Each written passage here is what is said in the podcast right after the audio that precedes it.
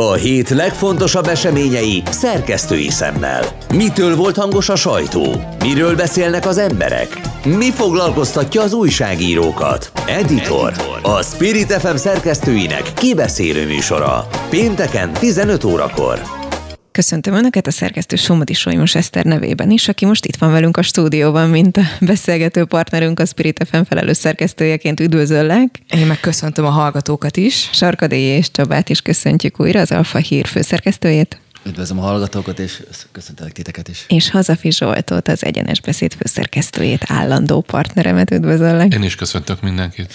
No hát igen sok minden történt az elmúlt héten, mint ahogy itt az adás felvétel előtt beszélgettünk, és akkor ötlött fel bennem, hogy hát igen, a múlt hét óta például volt tusványos is, bár nagyon messzinek tűnik, de még nem tárgyaltuk ki. Ugye sokaknál kiverte a biztosítékot Orbán Viktor beszéde több szempontból, úgyhogy szeretném, hogyha erről is beszélnénk, vagy mondjuk ezzel kezdenénk beszélnénk, de hát rezsicsökkentés ügyben is azért van miről beszélni, kata ügyben is, úgyhogy, úgyhogy pörgessük is meg. Ugye a hét egyik híre ezzel kapcsolatban az volt, azon túl, hogy kik azok, akik mondjuk leginkább elhatárolódnak ettől a beszédtől, hogy MTA tudósok írtak petíciót, most talán éppen ilyen 67 körül tart azoknak a száma, akik beleálltak ebbe. Románia is diplomáciailag legalábbis néhány párt próbál elhatárolódni ettől, hogy miért ott kell ilyen típusú beszédeket mondani, és hát Hegedű Zsuzsa megszólalása az, ami igazából végig söpört a sajtón, akiben ugye az az érdekesség, hogy ő mégiscsak tanácsadója Orbán Viktornak, és ez egy komoly szakításnak tűnik. Noti, hogy látjátok? Van, aki szerint, például pont Torockai mondta nálunk a Spirit fm pusztán terelés ez a beszéd, hogy erről beszéljünk itt ebben az adásban is, és mindenhol, és ne a komoly gondokról. Hát igen, azért ezt még pont hozzátenném, mert pont az általam szerkesztett napon volt a Torockai úr interjúja nálunk, hogy azt mondta részben, hogy terelés, és részben azt is mondta, hogy láthatóan erősödik a pártjuk, így nyilván célja lehet a Fidesznek az is, hogy, hogy ne engedje, hogy túl sokan úgymond átkerüljenek az ő táborukba, vagy akár ők akarnák aprítani a mi hazánkos kedvelők csapatát. Érdekes szempont ez is. Ez nekem azért volt újszerű, amit Torockai László mondott, mert a többiek jellemzően a beszédéhez kapcsolódóan beszéltek elsősorban, és nálunk a műsorban viszont érezhető volt, hogy nem ez volt a fő szempont, hogy minősítse Orbán Viktor által elmondottakat, hanem inkább az általa általában fontosabbnak tartott üzeneteket próbálta eljuttatni a hallgatóknak. Amúgy van a Gábor is az Indexen erről a témáról szóló publicisztikájában is azt egyik verziót mondta, hogy lehet, hogy a mi hazánktól tart a uh-huh. Fidesz, hogy itt a rezsicsökkentések miatt, hogyha lemorzsolódnak jelentős mennyiségben szavazók, akkor a mi hazánk felé mehetne. Hogy neki az ott a verzió, hogy ezért lehet, hogy ezért mondta ezt a vitatható fai kifejezést Orbán Viktor. Csaba? Én azzal kezdenék, amivel te kezdted el ezt az egész felvezetést, és arról beszéltél, hogy úgy fogalmaztál, hogy erről beszéljenek az emberek, és szerintem nem erről beszélnek az emberek, hanem róla, ebben az esetben Orbán Viktorról beszélnek az emberek. Megint ez volt a cél, ezt érte el. Azon kívül nagyon sok minden másról is beszélt a, ebben a túlságosi eladásban, tehát nagyon sok konkrét dolgot is mondott, ami szerintem sokkal fontosabb lenne, de ő megint azt tehát az egész rendszerének, az egész politikájának az a lényege, hogy ő legyen középpontban, mindenhez hozzá viszonyuljanak. És például mondok egy nagyon egyszerű példát, hogy a tegnap győzött a Pozsonyban a Fradi, tovább is jutottak, és Telexnek néztem meg, kíváncsi voltam a komment szekciójára, ők is kiraktak egy ilyen posztot erről. És ugye ott hát elvileg az ellenzéki érzelmű kommentelők szintén nem ugye a meccsre reagáltak, hanem elkezdtek arra mondani, jaj, milyen fai alapon van a Fradi, ahhoz képest Orbán Viktor mit mondott, és ugye a Ferenc színesbőrű játékosai lőtték a Tehát gólokat. ahhoz pozícionálunk igen, igen, mindent igen. Minden arról szól, hogy Orbán Viktor mit csinál. Ezt egyébként ő nagyon ér, hát most nem akarom saját magunkat reklámozni, de ezt azért előre vetítette például a Gépodor Gábor és a könyvűvet mindig szoktam ö, hivatkozni. Ez a egyik ilyen Orbán szabály, hogy zavard össze a macskát, és, és most tényleg úgy érzem, sokat szóra érzem úgy, hogy össze vagyunk zavarodva, összezavarnak minket, ö, és az ő játékszereivel, az ő játékában játszunk, és hiába vagyunk magabiztosak, tényleg csak annyit tudunk elérni, hogy fújjunk a házi úrra, mert nem szeretjük őt, akitől igazából kaját kapunk. Szóval valami, azt én is így érzem, hogy amellett amúgy, hogyha tényleg valaki meg mondjuk kontextusban nézi meg ezt a szöveget, azt nagyon jól tudjuk, hogy nagyon vigyázott arra Orbán Viktor, hogyha valaki valóban bele akarna kötni, véletlenül se úgy beszélt erről, hogy mint te mint egy rasszista vagy antiszemita szöveg lett volna, főleg úgy, hogy azon a héten ugye több izraeli vezetővel is találkozott, szóval erre nagyon figyelt, de az biztos, hogy ez a szokásos játéka. Én amúgy attól függetlenül, én például nem gondolom azt, hogy tudatosan kiszámította ezt, ami most van, mert hát azért, azért az nagyon kellemetlen, hogy egy harcos társa, aki évtizedek óta mellette van, mondja azt, hogy ez nem működik, vagy ez, nem, ez vállalhatatlan, hanem nekem inkább azt tűnt fel, hogy meghallgattam a beszédet, hogy, hogy szerintem nem volt rendesen felkészülve Orbán Viktor. Tehát a politikusoknál nagyon sokszor azt látom, hogy ha csinálnak valamit, akkor sokszor belelátunk, hogy milyen tudatos koncepciók vannak dolgok mögött, és amit nekem a, az elmúlt évtizedekben így leszűrődött, hogy nagyon sokszor a, a politikusok is rögtönöznek, vagy nem teljesen felkészültek, és nekem igazából úgy tűnik ez a beszéd, hogy nem egy felkészült beszéd volt. Kizártnak tartom Orbán Viktor mondani, esetében. Te el tudjátok lenne. képzelni, hogy Orbán Viktor egy olyan e, kvázi hagyományos uh-huh. beszédben, tehát tusványosnál tényleg az van, hogy ott az ott diplomáciai viharokat kavar, ott tényleg az erdélyekhez is szólunk, tehát hogy ez egy, az egy viszonylag fajsúlyos megjelenés én, Orbán én Viktornak, és ott képzelni. nem gondolta volna végig, vagy felolvassa, amit valaki odaír. Nagyon sokszor biztos, van ez foci csapatoknál is, hogy megnyernek mindent, nagyon-nagyon profik, és utána egy banális kis csapattól kikapnak, mert, mert nem tudják közszedni magukat. Én nekem az tűnik, hogy a, hogy a nem tudom, hányadik kétharmad után azért már úgy volt, hogy olyan az, olyan az Orbán, hogy bármihez nyúl, aranyá válik, minden helyzetet megold. Közben nek, ő is emberből van, tehát maga a tusványos, az hihetetlen nagy nyomás lehet rajta, hogy neki ott kell valamit virítania, valamit komolyat mondania. És ha ezt, ugye azóta kiderül, kiderült, hogy amit idézett, az egy könyvnek az előszavából van. Tehát nem is azon, hogy végigolvasott egy könyvet, hanem hát nagyon sokan vagyunk így, hogy megfogadjuk. Én időközönként meg tudtam fogadni, hogy mennyi könyvet olvasok el. Általában a jó esetben a feléig eljutok, de, de szerintem az, hogy az előszóig jutott el, és onnan idéz, idézett. A másik az, hogy több olyan rész is volt a beszédben, ami, amiből azt szült nekem, hogy nem mutatta meg ezt a beszédet másoknak, akik rögtön mondták volna, hogy ez nem nem teljesen jó. Nagyon profi előadó, tehát el tudja hitetni azt, hogy, hogy nagyon összeszedett, nagyon eredeti gondolatai vannak, de vannak így zenészekkel is, vannak így ilyen előadókkal is, hogy van bennük egy rutin, és te azt látod, hogy ú, mennyire jó, de valójában már a rutinból, már a, a, a megszokásból megy. És például beszélt arról, csak mondok egy, ami szerintem hát aki tanult politológiát, meg történelmet, az ott tudja, hogy, hogy ez nem így volt. Beszélt arról, hogy az amerikai Egyesült Államok régen olyan volt, hogyha kijelölte, hogy ki a jó, ki a rossz, akkor azt mindenki elfogadta. És most ugye ebbe az ukrán-orosz konfliktusba azt kezdte el magyarázni, hogy valamilyen szinten az Amerikát, amerikai álláspontot gyengítve, hogy régen az amerikaiaknak, amikor megmondták, hogy mi a, mi a jó, mi a rossz, akkor ezt mindenki elfogadta, de most nem ez van, egy új világ van, és hogy az indiaiak, az arabok, az afrikaiak, stb. azok már nincsenek vele. Aki tanult politológiát, vagy történelmet, azt tudja, hogy a, az el nem kötelezett országok, ez a hidegháborúban is így volt. Tehát a Tito, a Nasser, a, a, tehát az egyiptomi elnök Nasser, a, Jug- a Jugoszlávia elnöke Tito, a ö, India elnöke Néru, ki, létrehozták az el nem kötözöttek országát. Tehát hogy akkor is ugyanaz volt, hogy nem az volt, hogy a hidegháborúban Amerika mondott valamit, akkor az jó volt. Most elkanyarodtam, csak hogy ez is egy, egy nagyon hosszú elemzésének a része volt, de odaadja egy olyan embernek, aki, aki erről tanult, azt mondja, ez nem így van. És én szerintem annyi történt, hogy óvatlan volt, nem volt, fel, nem volt összeszedett, viszont hazai közönség előtt volt, ő a, a gyakorlatilag a királya ennek a közegnek, és, és bármit mond, mindig ú, milyen mekkorát mondott. Ha szerintem azt mondta volna, hogy de gyönyörű az, és mennyi üzenet van abban, hogy minden fa zöld, akkor azt is megtapsolják abba a közegbe, mert ő, neki ott egy ilyen nimbusza van.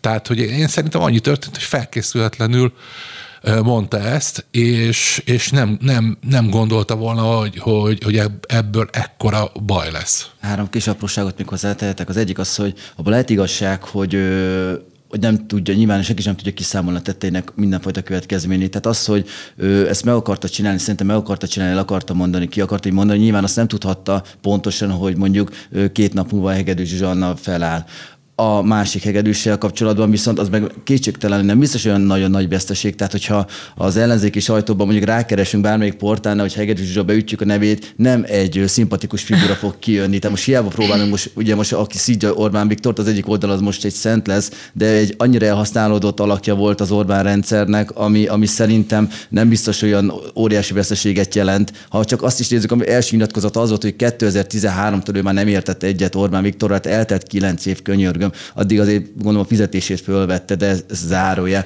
A másik még az, hogy visszatérve erre, hogy ő hogyan állt mondjuk az Orbán kormány Ukrajnához, ez egy másik nagyon jó példa arra, hogy az Európai Unió és az Ukrajna között létrejött egy társulási szerződés. Azt nem tudom, mennyire emlékeztek rá, vagy a kedves hallgatók mennyire emlékeznek rá, ez annyira fontos volt az EU-nak, hogy például Hollandiában megszavaztatták a hollandokkal, ugye a holland emberek nemet mondtak erre, mert elárasztották volna az import gabonával a Uniót, és egyébként tönkretették volna a magyar mezőgazdaságot is. Ebbe Orbán Viktor simán belement, mert ugye tranzitország vagyunk, miközben ugye ez a, annyira káros lett volna magyar agráriumnak, ami, ami ellen még még tiltakoztak is a szakpolitikusaik. Szóval az, hogy éppen milyen érdek, vagy ő hogy látja a politikát, ez ö, megint csak a pillanatnyi akár demagógiájának, akár ö, pillanat uralásának az, a, a trónjára teszi fel, vagy azon áldozza fel. Csak azt akartam ezzel mondani, hogy ö, nem kell olyan messzire visszamenni ő Titóhoz, hogy ellentmondásokat találjunk Orbán Viktor politikájában, de az biztos, hogy ö, ezeket abban a pillanatban megtervezetten csinálja, legalábbis szerintem. Mint ahogy szerintem maga a felépítése is nyilvánvalóan megtervezett volt, és erős sem nagyon beszélünk azóta, hiszen ez a, ez a fai rész, ez, ez elvitte valóban a kommunikációt, de hogy őszinte legyek, én ezt végighallgattam élőben, ami szerintem teljesen normális egy újságírónál, hogy aki teheti, az végighallgatja, no de pláne, hogy előtte újságírók közt azért ment egy ilyen, hogy hú, nagy bejelentés lesz, és akkor hát nyilván meg szokott mondani. Igen, mondani, és akkor... Nagyon nagy teher lehet az mint a focistáknak egy BL döntő, hogy neki ott gólt kell rúgni egy Messinek, egy Ronaldónak, hogy neki itt most nagyot kell mondania, és nagyot kell virítania, és én szerintem ebbe a csapdába Na, de úgy bele. indultunk, és én már itt, hogy őszinte legyek, egy nagyon picit, mint mondjuk hírérzékenyebb cikkfogyasztó, egy picit felszaladt a szemöldökön, próbálok nagyon finoman fogalmazni. A Balatonparton, mikor ezt így hallgattam, a szabadságomat megszakítva, hogy akkor dolgozzak egy kicsit, hogy ugye úgy kezdte ezt az egész beszédet, hogy akkor fontossági sorrendben nézzünk szembe a problémákkal. És akkor nyilvánvalóan vártam, hogy na hát akkor itt a gazdasági válság, meg hogy 450 forint az euró, meg a nincsen benzin, meg mi van a rezsivel, meg ja, egyébként itt egy háború a szomszédunkban, bármelyik pillanatban, ja, és mindent erre fogunk a háborúra, és ehhez képest bevallom, hogy így nem annyira értettem, hogy így elindultunk onnan, a fontosság és sorrendben, és akkor kevesen vagyunk, meg akkor ki kit szeret, éppen és miért nem szeretheti egy fiú a másik fiút, meg akkor egyébként mi is volt a migráció, igen, hogy itt akkor megint jönnek a menekültek, tehát sehol nem volt hírérték szempontjából az, amiről egyébként beszélni kéne, vagy amiről szól a közélet. Hát igen, a negyedik helyen volt Így van. Hát én örülök, ha neki, ha szerinte csak a negyedik probléma egyébként De mi lehetett azok? Hogy, hogy valaki ilyen sorrendel kimer állni ilyen, ilyen kaliberű Na de azt nem mondjad, hogy ez sem előre tervezett. Igen. Hát Tehát, hogyha azt mondom, hogy figyeljetek, akkor nagyon figyeljetek, fontossági sorrendben mondom az, az neki van egy olyan nimbusza, hogy ő tud adni egy világmagyarázatot, a, megérteni az embereket, ez egy, ez egy alkotó tábor, tehát, hogy, és itt egy ilyen nagy együtt gondolkozás van, és hogy szerintem ő, nyilván ilyenkor nagyon sokszor az intézkedéseket bele kell helyezni egy nagy átfogó ideológiai gondolkozásba. Amúgy szerintem Orbán Viktornak az egy erőssége, hogy ő nagyon hisz abba, hogy a szavai által, a mondatai által össze tud tartani egy közösséget, és hogy szerintem valójában a, a, az ő, az, a Fidesznek a sikere az az ő retorikai és gondolkozási képességein alapul, és hogy, hogy igazából ez emberek azt mondják, hogy na, mennyire okos ez az ember, és hogy ez, ez mennyire magasabb szívű, mint a többi mint a többi ellenzéki Előadó, párti. És ebbe szerintem tényleg néha a Kájhától, Ádámtól, Évától elkezd beszélni. Nekem az a helyzet, hogy szerintem felkészületlen volt, és ez a, ez a faj keveredésről szóló idézet, ez szerintem szerencsétlen volt. Tehát Magyarországon ö, ö, nem lehet ezt a, ö, Európába ezt, ezt a mondatot így kimondani, mert van egy, van egy, egy, egy áthallása. Tehát ahogy a, például a vörös csillag pedig Amerikában nem lehet azt mondani, hogy kommunizmus nagyon-nagyon aratott volna, ott a Converse cipő márkának az egyik jele a vörös csillag, söröknél szeretik használni a vörös csillagot. Magyarországon a vörös csillagnak nagyon sok család életébe az fűződik hozzá, hogy elvették a, a, a nagypapámnak a vagyonát a kommunisták. És ezért, ezért ezzel, ezzel a vörös csillagot nem használjuk, sőt, még De ott kis... volt a, bocsánat, beleszólok, de hát Lázár János ebből is harcot kezdett el, és akkor meg megint leszólták, hogy ez megint egy ideológiai harc, és egyébként nem is sikerült kilevetetni ugye arról hogy a szerintem, szerintem, ez van, hogy ezt Magyarországon egy ilyen múlttal nem, nem, nem kellett volna mondani. Nem Én csak Magyarországon, hogy hanem azt látom, bocsáss Európában. Hogy, igen, hogy tovább gyűrűzik, és azért szakítalak meg, mert ezt a beszélgetést ugyan csütörtökön rögzítjük, de pont most csütörtök délben jön ki az a hír, hogy rendkívüli európai parlamenti ülést szorgalmaz az egyik liberális EP képviselő, mert hogy azt mondja, hogy ez a tusványosi beszéd, ugye ez európai történelem legsötétebb napjait idézi, és most igazából mindegy is, hogy egy liberális képviselő vagy ki kezdeményezi ezt, de ott van az unió előtt ez hát az ügy, az hogy a, ugye a tusványosnak. a legkisebb tekintélye azért a Brüsszelbe, tehát ugye azért az egy nagyon sokszor a a politikai ilyen elfekvőnek szokták mondani, oda buknak politikusok. Mármint mit, az EP-t? Az Európai Bizottságot tekintik nagyon komolynak mm. igazából, de az Európai Parlament az egy olyan, mint a Magyar Parlament, hogy mindenki mondhat mindent, és nagyon de sokszor nem történik, nem történik semmi elmítést, hogy itt... Akkor olyan, mint hogy egy bizottság lenne, nem? Na de akkor is, hát a, Na mindegy, szóval a lényeg az, hogy, jön, és csak hogy igen, erről témáznak Európában, vajon milyen hatást fog generálni a jövőben, mert az, hogy mondjuk felszólalnak most már úgymond a saját berkükön belül található emberek is, hogy, hogy ezzel a beszéddel probléma van, sőt, van, aki tovább is mutat ezen, vajon hova gyűrűzhet ez a történet? Mert eddig annyira masszívnak tűnt ez az egész egység, hogy én nagyon kíváncsi vagyok, hogy vajon ez elindít egy folyamatot, mert tudod, az van, hogy sokáig valaki nem mer valamit megtenni, mert fél, de hogyha megvan az első, a második, a harmadik, akkor vajon még hányan mondják azt, hogy nekem van kritikám? De akkor fordítva is, mi lenne, hogyha Orbán Viktort követik? Tehát mi van az, uh-huh. hogyha ő, azt mondják az emberek, politikai vezetők, Igen. vagy önök, akik éppen még nincsenek bent a politikai, a különböző országoknak a politikai vezetésében, és azt mondják, hogy jé, jé, jé, mehet végig, hát, és akkor... mondta, és akkor igen, érvényes ilyenről beszélni. Igen, igen, igen. igen. És, és csak azt látják, hogy jaj, egy liberális képviselő az EP-ben, ami tényleg egy érdekes gyűjtőhely, ott megint ö, valaki elkezd majd kiabálni. És abból lehet, hogy megint kivágunk egy Facebookos videó, 20 másodperc itt megmutatjuk, és akkor várjuk a brüsszeli felmentőseregeket. Nem hiszem, hogy jönni fognak. Mint ahogy egyébként azt hiszem, hogy pont uh, talán a szerdai egyenes beszédben is téma volt, valaki mondta nálatok azt, hogy milyen veszélyei lehetnek ennek, ugye társadalmi szempontból, uh-huh. vagy szociológiai szempontból, hogyha a miniszterelnök beszéli erről, ami ér érvényes, akkor amit nagyon sok év alatt sikerült Magyarországon elérni, talán pont, nem emlékszem pontosan, majd segítsék ki, hogy emlékszel, pont az egyik zsidó közösségnek a képviselőjét. A Tamazsisz Na, uh-huh. akkor csak elkaptam, de jól emlékszem. Igen, tehát hogy végre elérték azt, hogy mondjuk nem mutogatunk újjal, hogyha valaki egy hagyományőrző zsidó megy az utcán, tehát együtt élünk egymás mellett, egy ilyen beszédnek úszító hatása is tud lenni. Hát nekem az, a, az, ami szerintem Orbán Viktornak az én véleményem szerint bocsánatot kéne kérnie, hogy ezt rosszul fogalmazta meg. Nyilván Reméljük, nem én miattam fogja ezt, mert szerintem hibát követett el, de azt nem lehet, nekem az egy kicsit irritáló, hogy nagyon sokszor ráfogják, hogy Hitler, meg, mm. meg Goebbels, meg stb., hogy ez nagyon veszélyes tud lenni, mert azért... Az meg már a ló túloldala, igen. igen. igen, igen no, akkor maradjunk ennél a vonalnál, és akkor tényleg mindjárt vége ennek a fél óránknak, de ez nagyon izgalmas, hogy szerintetek A érvényese egy bocsánatkérés? Szerintem igen, és egyébként egyetértek, de hogy mondjuk Orbán Viktor figurájához, karizmájához, presztízséhez beleférhet-e az, hogy Orbán Viktor pár nap múlva azt fogja mondani, hogy srácok, elnézést kérek, mert nem így tehát, hogy ezt mondtam, de nem így gondoltam, vagy nem akartam senkit megsérteni. Vagy, vagy nem. volt Félre, így van, igen, igen, igen. Vagy innentől kezdve megvan az a kvázi Fidesz kommunikáció, amit mondjuk szerintem tapasztalunk, hogy hagy mondják, amit akarnak, mint ahogy egyébként pont ő erősített rá ugyanebben a beszédben, ami nálam szintén kiverte a biztosítékot, hogyha őszinte akarok lenni, hogy ja, azokra gondoltok, hogy a katások, akik tüntetnek, a, a drogosok? Igen, az Mert ott volt, volt igen. egy valami, nem igen. tudom, sztori, és az is, tehát hogy nem köthetem össze, hogy ha bárki is drogozott ott, hogy aki egyébként kimegy és a jogaért tüntet, az drogos. Tehát ezek nem érvényes mondatok nem szerintem egy miniszterelnöktől. Még, hogyha Mert valakit ez, úgy ez is ferdítés és irány. Na, tehát szerintetek érvényes? Várható? Vagy el, el ez elképzelhető? Nem hát, tudom, hogy kérdezze.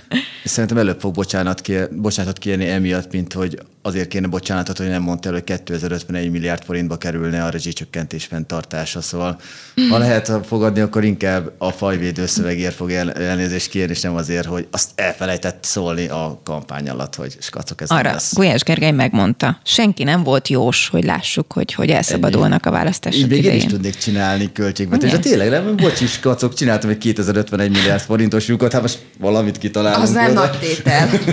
No végszóra, Eszter? Én azt gondolom, hogy nem fog, nem fér bele nekik a, sem a stratégiájukban, sem az Orbán Viktor image hogy bocsánatot kérjen. Zsolt, Volt a, a, jogos az elvárásod? A, a Tamás Gáspár Miklós egyszer írt, felszólította a Viktort, Orbán Viktort, hogy meghalt egy rendőri bántalmazás miatt egy ember, és hogy annak mondja van jelentőség a rendőrség a magyar államot képviseli, és felszólította, hogy azért nem lehet, és két-három napon belül Orbán Viktor intézkedett arról, hogy az ő nevébe vittek egy, vittek egy, egy koszorút, és oda volt írva, hogy, hogy Orbán Viktor, tehát hogy van benne korrekciós képesség, meg egyszer valami női, női kifejezést, és, kifejezést, kifejezésért is bocsátott kért, hogy volt valami félreérthető a hölgyekkel nem kapcsolatban. Nem az asszonyságos. Nem, de nem, nem, nem. Volt, Volt az tehát, is, hogy azért de... benne van ez, de, de én szerintem ezért egyszerűbb, és azt mondom, egyszerűbb ezért bocsátot kérni, ezért a fajos kifejezésért, mint azt, hogy elmondani, hogy hát, hogy nem mondtuk meg, nem bontottuk ki az igazság minden szeletét a választások előtt. Akkor ahogy az elődje mondta, az egyik elődje mondta. No, innen folytatjuk. Editor. A hét legfontosabb eseményei szerkesztői szemmel. És folytatjuk a beszélgetést Sarkadély és Csabával, az Arfa Hír főszerkesztőjével, Somodi Sajmos Eszterrel, aki a Spirit FM szerkesztője, és Hazafi Zsoltal, az Egyenes Beszéd főszerkesztőjével, és az első fél óra az hip-hop elszaladt szerintem az, hogy a tusványosi beszédről, hát nem is vitáztunk igazából, de hogy oda jutottunk, hogy na, bocsánatot kellene kérni, de vélhetően nem fog bocsánatot kérni a miniszterelnök, viszont itt közben azért szóba kerültek már a hét további témái is, például ugye a költségvetés, vagy például ugye a katások ügye, vagy akár a rezsicsökkentés, ugye friss hír, hogy a parlamentnek a rezsie is ugye elég durván megnő ennek köszönhetően, na de hát szinte mindenkinek. Én azt vettem észre a héten, hogy az összes ismerősöm számol, kalkulál, szerintem az életbe soha ha őszinte vagyok, én biztos, hogy nem, de nagyon sok mondjuk humán beállítottságú ismerősöm is így van vele. Nem néztem meg egy számlát, hogy azon egyébként mi van, meg milyen tételek, meg hogy. Na ezt most mindenki elővette, nyilván sokkal bonyolultabb lesz majd a jövőben. Tehát, hogy mindenki össze-vissza költséggel és számol, hogy neki ez mivel fog járnia, illetve hát a katások, Ugye nálunk az újságíró szakmát kiemelten érinti ez a probléma, pedig fejvesztve rohangásznak föl alá, és kérdeznek nyilván engem is, hogy hogy lesz innentől ez a számlázás, hogy lehet segíteni rajtuk. Óriási a tanácstalanság, és leginkább én azt látom, hogy azért, mert így tak, holnaptól ez lesz, lett bejelentve, és nincs idő arra, hogy, hogy gondolkodjanak az emberek, illetve egyébként még nagyon zárójelben mondom, már most kiskapukon gondolkodnak az emberek, hogy hogy lehet azt megoldani majd okosba. Igen, azt gondolom, hogy részben a kiskapukat nagyon-nagyon roham tempóval keresik az emberek. Vannak, akik már a saját területükön találtak is, és ami még ijesztő, tényleg az az időfaktor, amit mondtál, Anikó, hogy ennyire rövid idő alatt kell. Nem arról van szó, hogy mennyire fogsz jól megélni a döntésednek köszönhetően, hanem hogy egyáltalán adott emberek meg tudnak-e élni. Nekem az, az mérhetetlenül fájdalmas pillanat, mikor olyan ismerősökkel beszélek, akik tulajdonképpen leírják nekem, hogy eddig az ő bevételük az tényleg kb. arra volt elég, hogy megéljenek. Tehát nem luxusnyaraló, autó, nagy ingatlan, vagy bármi hasonló. És azt mondja, hogy figyelj, én ugyanígy dolgozok tovább, de valójában nem lesz bevételem, hogyha ezt a plusz kiadást meg kell tenni, mert egyszerre nehezedik rá a rezsicsökkentés mm-hmm. csökkentésnek köszönhetően a plusz uh, kiadás, meg az, hogy mondjuk a katának köszönhetően neki most újra kéne álmodnia magát. Nyilván az ember szeretne a szakmájában maradni, nyilván az ember felépített mondjuk egy, egy pályafutást, egy karriert, tapasztalatot szerzett, és most azon kell gondolkoznia az adott embernek, hogy ő megmaradjon a szakmájánál, vagy most ez, most ez fontos félredobni, hogy megélhessek, és elmegyek árufeltöltőnek egy boltba, vagy hasonló helyekre, ahol, ahol megbízhatóbbnak tűnő bevételt tud most uh, úgymond zsebre vágni hó végén, mert nagyon sok ideje nincs újra gondolni és tervezni magát, hogy ő vállalkozóként hogyan tud több munkát, vagy jobb helyre elkerülni, hogy nagyobb bevételre teljesen szert, mert annyira rövid az idő, itt van mindjárt szeptember, és neki hónap végén ki kell fizetnie a gyerekével kapcsolatos díjakat, és sorolhatnám. Szóval döbbenetes, hogy most mindenki kapkod, ahogy Anikó is mondta. Egyébként ez egy nagyon fontos pont, mert ugye már beszélgettünk az első fél órában erről, hogy hogyan látja Tusványosi pulpitusról Orbán Viktor uh-huh. a katatüntetés, ugye a narkósok, akik ugye kim voltak a hídon, hogy és ezért sem fog, vagy ezért sem kell bocsánatot kérnie. Tehát nagyon úgy tűnik, hogy ez a fajta elégedetlenség, amit ugye szült a, a katának az eltörlése, és ami jelenleg van a társadalomban, az nagyon gyenge, és az meg a másik, hogy politikai ereje viszont továbbra sincsen. Tehát az, hogy amíg most néhány ezer embernek ez most nagyon fáj, vagy éppen a másik, annak a, brigád, annak a csoportnak a másik fel azon van, hogy hogyan szerezni egy másik kiskaput, és mondjuk nem Orbán Viktor lesz számára az ellenfél, hanem csak ugyanúgy gondoskodik, megpróbál a rendszerben maradni, Igen. csak ugye a rendszerben életben maradni. Ö, ennek a katerni tüntetésnek számára nincsen veszélye. Tehát azt jelenti, hogy ezt is simán beúszhatta, ott látta, hogy tényleg amúgy szerintem tönkretették a, ezt a fajta tiltakozást azzal, hogy 50-60-an leállították a, a hidakon a forgalmakat, és tényleg ami sok esetben vállalhatatlan módon ö, voltak ott bent és a, a, a, egyfelől ez a tömeg nincs mögötte, és nincs előttük hiteles harcsa, akik, akiket követne az a tömeg. Tehát nincsenek olyan politikai szereplők, akik azt mondanák, hogy ha én megszólok, akkor kihívója lehetek bármilyen szempontból is Orbán Viktornak. És amíg ez nincs meg, addig simán le lehet bármilyen tüntetést narkósozni, különösebb kockázat nélkül. Zsolt?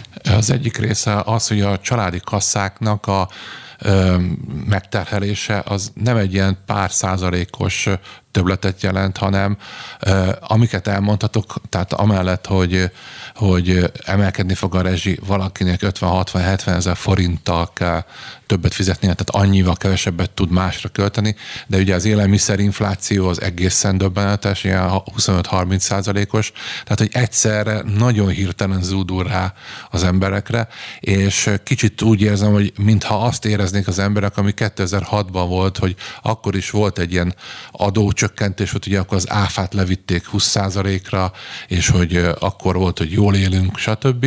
Hogy most is volt egy ilyen kampány, hogy Magyarország mennyire jól él, előre megy, nem hátra, és most hirtelen kell az embereknek olyan, olyan dolgokat megoldani, olyan anyagi problémákat, amikre nem nagyon tud meg, megoldást adni, mert a, most nemrég láttam egy felmérést, hogy a, a, az a béremelés, ami a piaci ö, cégeknél volt, azt elvitte az inflációt. Tehát, hogy igazából ö, lehet azt mondani, hogy na milyen jó évek voltak, de gyakorlatilag ugye ott tartunk, mint ö, tartottunk három évvel ezelőtt, és hogy ezt hogyan fogják tudni a családok kezelni, ez nagyon, nagyon nehéz, és hogy mivel fog ez ö, ö, megnyilvánulni. De ugye hasonló nagyságú, sőt kicsit kisebb volt a bokros csomag különben, mint a, ez a mostani Orbán csomag, vagy hát nem tudom kinek a nevéhez kötető csomag, de akkor volt ellenzék, például a diák tüntetést, emlékszem, az a Szabó László szervezte, aki a Fidesznek egy prominens háttérembere, több tízezer ember ment a pénzügyminisztérium elé, Bokros Lajos ugye kiállt oda, 2500 tűzoltók kimeltet, most a tűzoltók talán nem is, nem is tüntethetnek, tehát olyan szabályok vannak, nem mondhatják el a politikai véleményüket, ha jól emlékszem. Szakszerezetek is voltak, most meg így gyakorlatilag nincs olyan szervezett társadalmi csoport, mert az ellenzéknek a hitelessége az nulla, nagyon le van amortizálódva, hol, akik meg tudnák szervezni a társadalmat. Nekem az a, kérd, az a bennem a kérdés, hogy amikor mondjuk nagyon-nagyon sok embernek lesz, lesz súlyos anyagi problémája, mert mondjuk az albérletben lakik, nagyon sokan laknak albérletben, mert a, a lakás árak nagyon elszálltak, albérletben lakik, emelkedik az albérletár, emelkedik a rezsiár, a fizetése nem emelkedik, mondjuk katás volt, ezzel egy rosszabb adós, rossz, rosszabb adó sába kell átmennie, hogy, hogy az, az attól tartok, hogy ne legyen ebből valami egy kicsit ilyen kaotikusabb, vagy anarchikusabb társadalmi hát mozgalom. Akkor lesz érdekes, hogy kit tartanak majd ennek az okozónak, tehát ki, kit ö, tartanak felelősnek. Mert ha azt látják, akár még híradásokban is, hogy egész Európában rossz a helyzet, igen. akkor, akkor azért másabb, mint hogyha csak az, mit látnak, ahogy... hogy Magyarország összeomlott, és körülöttel lévő országok megvirágoznak. Erre szerintem válaszol valamilyen szinten az, és akkor itt tovább fűzöm a kis témáinkat, hogy az ATV felkérésére ugye készült egy, egy felmérés, a Púzus Kutatóintézet kérdezte meg az embereket, és két dologról, pont ugye a Kata ügy kapcsán, és pont a rezsi ügy kapcsán, és bevallom engem ez is meglepett, a katás úgy még nem is nagyon, hiszen azt nem biztos, hogy mindenki érti. Ugye feltették a kérdést, hogy, hogy a válaszadók szerint jogosan tiltakoznak-e a katás vállalkozások, és itt a többségük egyébként 60% azt mondta, hogy igen, de azért, mert nem kaptak elég időt az átállásra, viszont az egyharmaduk szerint meg egyáltalán nem jogos, mert szerintük eddig is voltak visszaélések, ugye, hiszen ezt is kommunikálta a kormány, ez egy külön érdekes kommunikáció szerintem. Viszont ami engem meglepett, ez a másik kérdés, ami a rezsire vonatkozott, és ott azt a kérdést tették fel, hogy ön egyetérte a rezsicsökkentés szűkítésével, és a válaszadóknak a 30-27 a azt mondta, hogy igen, abszolút egyetért vele, és csak a 65% a mondta azt, hogy nem, mert a Fidesz nem ezt ígérte a választási kampányban. És én azt gondolnám, hogy, hogy egy ilyennél, ami tényleg mindenkit érint, én bevallom, arra számítottam, hogy sokkal nagyobb lesz azoknak az aránya, akik, akik nem értenek egyet azzal, hogy hát srácok, nem ezt mondtátok. De úgy tűnik, hogy igazából, ha mondjuk csak ezt venném alapul, bármit is meg lehet csinálni. Hát jó, az ellenzék is azt mondta, hogy szűkíteni kell, vagy legalábbis Márkizaj Péter is azt mondta, hogy a jelenlegi állapotában ez fenntarthatatlan. Lehet, hogy ez a 30% az Márkizaj Péter szavazó. De egyébként csak még az visszatérő pillanatra, hogy én viszont ö, olyan ember vagyok, hogy én mindig havonta szépen írom. Tehát nekem minden órára megy a fogyasztás, és én szépen havonta követem. Ú, de jó páros ezt. lennénk. Igen, nem, igen. valószínűleg idegbajt kapna tőlem. A feleségem se örül neki, tehát nálam, nálam van a, a pénztárkassa is, meg ugye közös minden, csak hát ugye én figyelem, mennyi fogy belőle, és akkor vannak ajaj. ezek a nem szeretem elszámoltató beszélgetések. Akkor ott nincs az titok, titokban, amikor jön a futár. Figyelj, inkább, inkább hívjál fel, ne csöngessébe. Szóval én még tényleg követem én is amúgy, tehát folyamatosan ezelőtt is mindig követtem, szóval láttam, hogy miből mennyit fogyasztunk. Hogyha ezt nézzük, amúgy persze nem abból kell kiindulni, hogy most én ki tudom megfizetni éppen, vagy sem. De, de nálatok nő például? Nő, nő a rezsiszámlád? Belesse, vagy nem? Vagy hát pont, azt, vagy... nem tudom pontosan, hogy ez most havonta lesz, vagy hogy lesz elosztva. Az biztos, hogy a, a legutóbbi villanyfogyasztásom az százassal több volt, mint az átlag. Aha. De az ugye az pont egy olyan hónapot, hogy sokat is voltam ott, és végigment a klíma. Nálunk van klíma, mert nem Aha. tudnánk ö, nélkül meglenni sajnos. De és akkor e- egy pillanatot akartam csak úgy megtartani magamnál a szót, mert egy nagyon fontos dolog ebben a tíz ö, dologban, amit ugye Orbán Viktor kiemelt, és arról beszéltük, és mi az, ami, ami tönkreteheti az országot és a civilizációnkat. És ami szerintem a legfontosabbról, ami mondjuk ide is tartozna, ez pont ez a klímaválság, amiről viszont nem beszél. Tehát ahhoz képest, hogy kiszáradnak kiszáradnak a magyar folyók, hát menjünk el a Tiszára, a hármas körösen nincs benne víz, hát át lehet gyalogolni, de már a Dunán is, hát a Újpesten is a vasúti átjáról nem be lehet menni már gyakorlatilag az első pillérig. Nincsenek folyók, nem esik az eső, tehát ezekről megint nem sikerült semmit beszélgetni, miközben szerintem gyakorlatilag a legfontosabb az lenne. Tehát, hogyha ha innen nézzük akár, hogy mennyit fogyasztunk, vagy ezt lehet, vagy ezzel tudatosítani lehetne az embereket, még azt mondanám, hogy hajrá, és akkor tényleg legyen egy ilyen verseny. Hogy... Mondjuk, mondjuk emléksz, azért a, a rezsicsökkentés csökkentésé kapcsán már eltelt két hét, de azért még senki se tudja, te is mondtad, hogy ilyen precíz ember vagy, hogy mindent jegyzettesz, de hogy valójában nem tudod, hogy hogy fog. Igen, nem tudom, hogy... Tehát, hogy azért, azért jellemző, hogy, hogy azért szerintem mindenki bizonytalan. Hát, hát ez kétségtelen. Meg szerintem most, amit említettél aránytanikó, hogy vannak azért, akik egyetértenek, vagy, vagy elfogadhatónak tartják ezt a történetet. Én, én egy kicsit visszanyúlnék arra az időszakra, amikor még csak simán azon vitatkoztunk, vagy hát nem mi vitatkoztunk, hanem mások, hogy tarthatóak ezek az energiárak, vagy sem, de persze Magyarországon tudtuk, hogy hát igen, ez tartható, ez így jó. Még máshol ugye mutogattunk kifele, hogy nálatok milyen rossz menőnek az árak.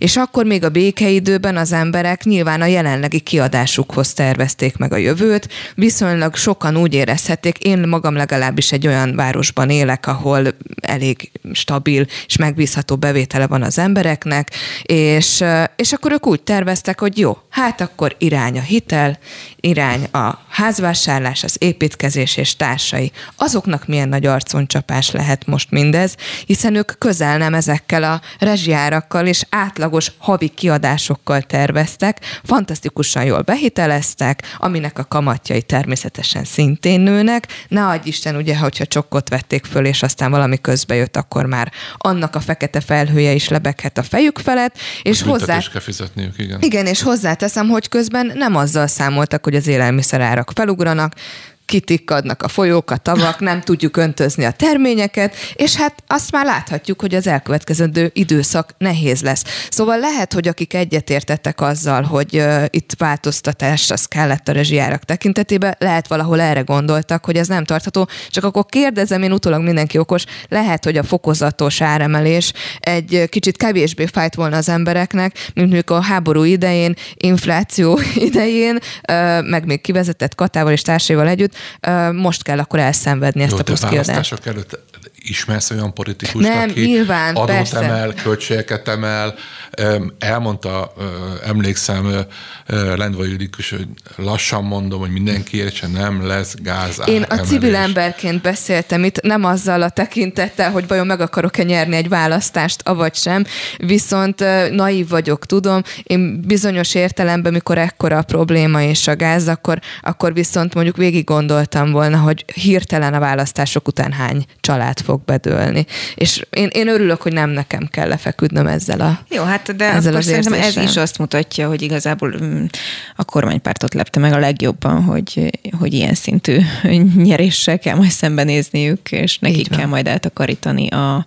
azt, amit mondjuk az elmúlt 12 évben okoztak. No, ugorjunk, hogy beleférjen még egy másik szintén nagyon fontos téma, én annyira igyekeznék mondjuk nem csak ilyen kormánykritikus dolgokat megfogalmazni ebben az adásban, de úgy tűnik, hogy nem sikerül hiszen a jelen írta meg, ugye pont kolléganőnk Onodi Molnár Dóra azt a cikket, hogy átalakítaná a kormány a felsőoktatási felvételi rendszert, mert na hát, addig sikerült szigorítanunk, meg mondanunk, hogy mindenki inkább szakképzésre menje meg szakembernek, hogy gyakorlatilag nincs diák, aki bekerült volna. Jó, nyilván túlzok van, de egyébként a 2010 előtti időszakhoz térnének vissza, hogy akkor mégis járjanak már a diákok egyetemre, mert most már olyan kevesen vannak. Itt a Dórihoz mindenféle számokat, Például azt, hogy az Orbán kormányok alatt 140 ezerről 99 ezerre esett vissza a jelentkezők száma egyébként, tehát hogy kevesebben is jelentkeznek, és 98 ezer helyett 73 ezret vettek mindössze fel.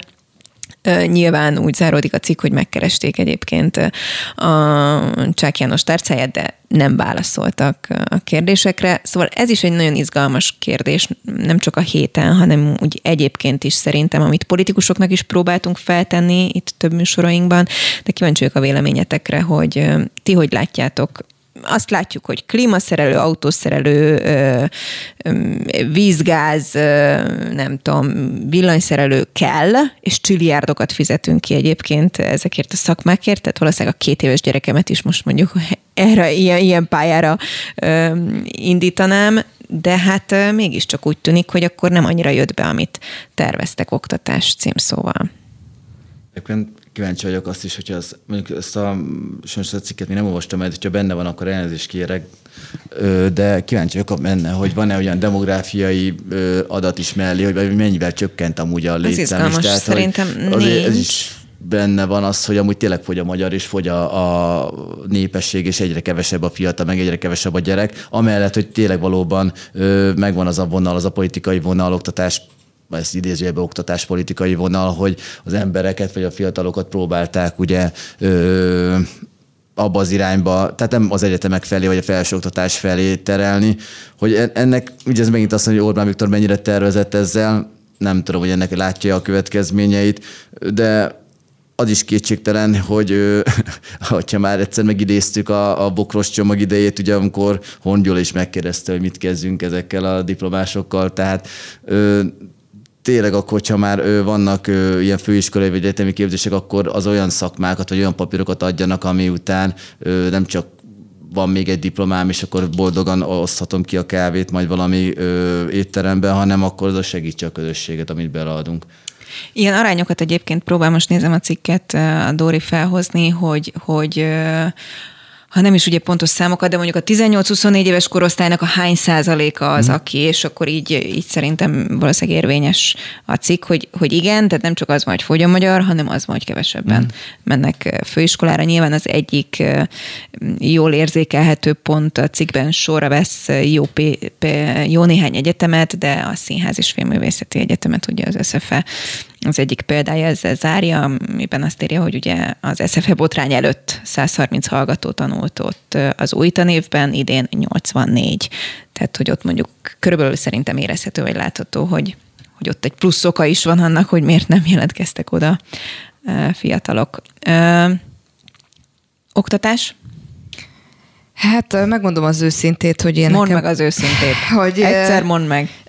Nem úgy, hanem csak így most elgondolkoztam, ahogy így te is mondtad a cikk, cikket ismertetted, és ugye Csabi is beszélt róla, hogy milyen gondolatok merültek föl benne. Én, én megint azt látom, mint sok téma kapcsán, hogy hajlamosak a szakemberek, döntéshozók, vagy egy átlagember is, hogy, hogy így nagyon túlságosan egyik oldalra, vagy másik oldalra billeg. Én emlékszem még arra, amikor azt mondták, ugye, hogy túl sok a diplomás, nekünk szakemberre van szükségünk. És akkor, amikor ennyire kategorikusan, határozottan hall ilyeneket az ember, akkor, akkor túl sok tömeg mozdul az egyik irányba, aztán a másik irányba nyilván. Tehát valójában szerintem egy olyan rendszert lenne szükséges kialakítani, hogy tényleg olyan irányba tereljük a fiatalokat, ahol látható, hogy majd x évvel később el is tudnak helyezkedni. Mert mert van, hogy Dunát rekesztenek, annyit mm, képeznek egy adott szakból, és utána, amikor elvégzi a diák az egyetemi hmm. éveket, rájön, hogy baromira nem talál munkahelyet. Tehát ő lehet, hogy éveket ott volt, és egy kötegni pénzt lerakott, hogy befejezze a tanulmányait, de nem fog tudni dolgozni, vagy ha igen, akkor is nem a saját szakmájában. Ugye a cikknek az egyik fő alapvetés, hogy az a probléma, hogy ma már Magyarországra azért nem tudnak jönni cégek, mert nem találnak. Nem Megfelelő csak közép, közép, közép közepes, középiskolai végzettségnek számító, tehát technikusokat, hanem felső oktatásban is kevés a mérnök, kevés az olyan szakember, a, a, akivel tudnának működtetni cégeket. Ugye a technológiai fejlődés miatt most már nagyon-nagyon bonyolult gyártás technológia van, és erre egy megoldás. Hát, tehát, hogy nem, nem, nem, nem, nem az utcára akarnak diplomást képezni, hanem a cégeknek se tudnak. Már bevonták, a, ugye ez a duális oktatás miatt bevonták a, ami azt jelenti, hogy úgy van meg csinálva egy több ilyen műszaki iskola, most már nem főiskola, hanem egyetem, hogy benne van a vezetésében gyáraknak a vezetői, az oktatás egy része ki van helyezve ipari üzemekbe, hogy, tehát, hogy van, van, van már a piaccal egy, egy kapcsolata, de hogy ez is kevés. Tehát, hogy mindenképpen érdemes, érdemes az, hogy, hogy valami reformot csinálni, csak én azt látom, hogy a, a kormánynak az elmúlt 12 évben a két dolog, amitől nagyon nem, ami nem, nem akart foglalkozni, az egyik a egészségügy volt, a másik az oktatás. Pontosan. Mert ugye ez a kettő olyan terület volt, amire hát a világ összes pénze pénzét el lehet költeni, és nem biztos, hogy van eredménye. Nekem mesélték, hogy a Tony Blair féle harmadik utas baloldali kormány Angliába mindent megtett azért, hogy, hogy az oktatásba öntsék a pénzt, öntötték, öntötték, öntötték, és úgy megbukott, mint a pinty. Tehát, mm. hogy a, a Fidesz az mindent abból mér le, hogy, hogy, hogy az egészségügy meg egy olyan terület, amit hát szerintem szinte lehetetlen tökéletesre megcsinálni, annyira bonyolult, hogy olyan, olyan hogy ezek a területeket azért hanyagoltam, mert nem lehet választást nyerni. Igen, erre mondtam, azt szoktam mondani, hogy ha tudta volna Orbán Viktor 2010-ben, hogy még 12 évig kormányozhat különösebb gond nélkül, akkor 10-ben belevág ebbe a reformokba, és akkor meg tudja De tartani egyébként meg a másik probléma, és arról kevesebbet lehet hallani. Egy mondatot mondhatsz hogy, hogy a cégek viszont panaszkodnak, hogy akik viszont az a kevés diplomás, ők nem megfelelő minőségű tudással rendelkeznek. No, mert hogy az adásnak mindjárt vége van, kb. másfél percünk, de hát a kis színest mindenképpen szeretnék beszúrni. Nem tudom, hogy ti készültetek-e, nézek. Nem. Zsolt nem készült, és semmi tusup hírre. No, hát akkor szerintem kívánjunk sok boldogságot Iszak Esztinek, aki azért megfordult itt a Spirit fm is, nálunk meg az ATV-ben is szokott különféle műsorokban megnyilvánulni. Mert hogy a hét celeb híre szerintem az volt, hogy Iszak Eszti és Gyurta Dani összeházasodott, oh. és ja, tessék, akkor hogy, hogy bírod kikerülni azt, hogy ne jöjjön szembe egy ilyen hír? Tehát, hogy nekem igazából egyik sem ismerősöm, de mégis Gyurta jönnek Daniel, ilyen Az az, az, az, az, az, ilyen az típusú ötlet, hogy őt elmondtad, és akkor tudtam már valamit csinálni. Hogy ki, hát, ki az az Iszak Eszti? Igen, igen, igen. Okay. Iszak Eszti sajnos nem igen, hogy meg. ki, jó. No igen, de gratulálok és, én is. és nagyon gratulálok nekik, és egyébként ami a, nálam érdekesség ezzel kapcsolatban, hogy ugye azért is van vele tele a sajtó, hogyha beütitek, hogy iszak, akkor itt van Csiliárt hír, mert hogy titok, nagy titokban volt az esküvő, ugye? És akkor csak ilyen kiszivárgott fotók voltak, hogy csak egy ruharészlet látszódott, meg hogy ott akkor a nem tudom melyik celeb éppen fotózkodott a nem tudom hol, és akkor napokig lehetett ezen örömködni, meg rágódni, hogy akkor jaj, de nagy boldogság, hogy iszak összeházasodtak, de egyébként meg hivatalos fotókat a mai napig várjuk, hogy majd valamelyik bulvárújságban megjelenjenek. Szóval azt gondoltam, hogy akkor elegáns, hogyha gratulálunk nekik itt az adás végén. Nektek nagyon szépen köszönöm, hogy itt voltatok velünk ma is. A hallgatóknak pedig a figyelmet köszönjük. Eszti köszi, hogy leszervezted a vendégeket, hogy kitaláltál témákat. És ne felejtjék, este hétkor várom önöket az Ostrom című műsorban élőben Tarjányi Péterrel. Viszont hallásra.